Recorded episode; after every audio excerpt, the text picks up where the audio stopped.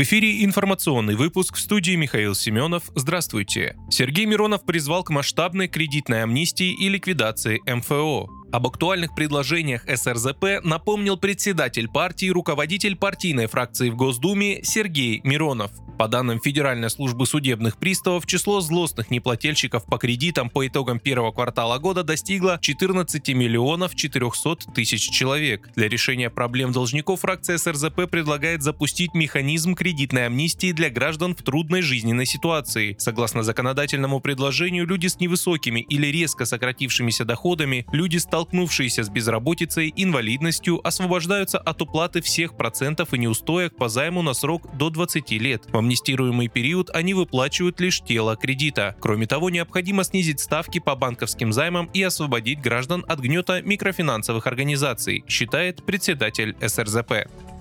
Мошенники стали обзванивать целые семьи в России, пытаясь убедить их под разными предлогами перевести средства на счет злоумышленников. Об этом сообщает пресс-служба ВТБ. По словам сотрудников банка, мошенник звонит потенциальной жертве, представляясь сотрудником банка или правоохранительных органов. Он сообщает, что средства клиента якобы могут быть похищены злоумышленниками и необходимо срочно предпринять меры по их спасению. В случае отказа сотрудник в кавычках переходит на более агрессивную манеру общения и угрожает позвонить родственникам собеседника собеседника, чтобы через них донести важность и правдивость своих слов. Ранее в ВТБ сообщали, что мошенники начали обманом вербовать своих жертв для участия в схемах по незаконному обналичиванию денег. В свою очередь Сбербанк предупреждал россиян о новой схеме мошенничества, когда преступники, представляясь сотрудниками ФСБ, обвиняют клиента в госизмене.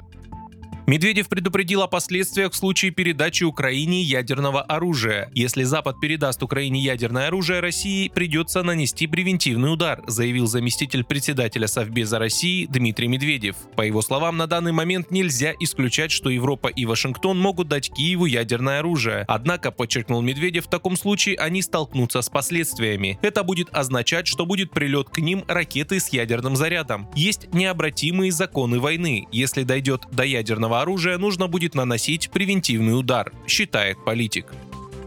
Компания по производству чипов для мозга Neuralink американского бизнесмена Илона Маска получила разрешение регулятора для клинических испытаний на людях. Мы рады сообщить, что получили разрешение на начало клинических исследований на людях, говорится в заявлении компании. В Neuralink отметили, что это важный первый шаг, который однажды позволит технологии с чипами помочь многим людям. Отмечается, что информация о наборе участников клинических испытаний будет объявлена в ближайшее время. Вы слушали информационный выпуск. Оставайтесь на справедливом радио.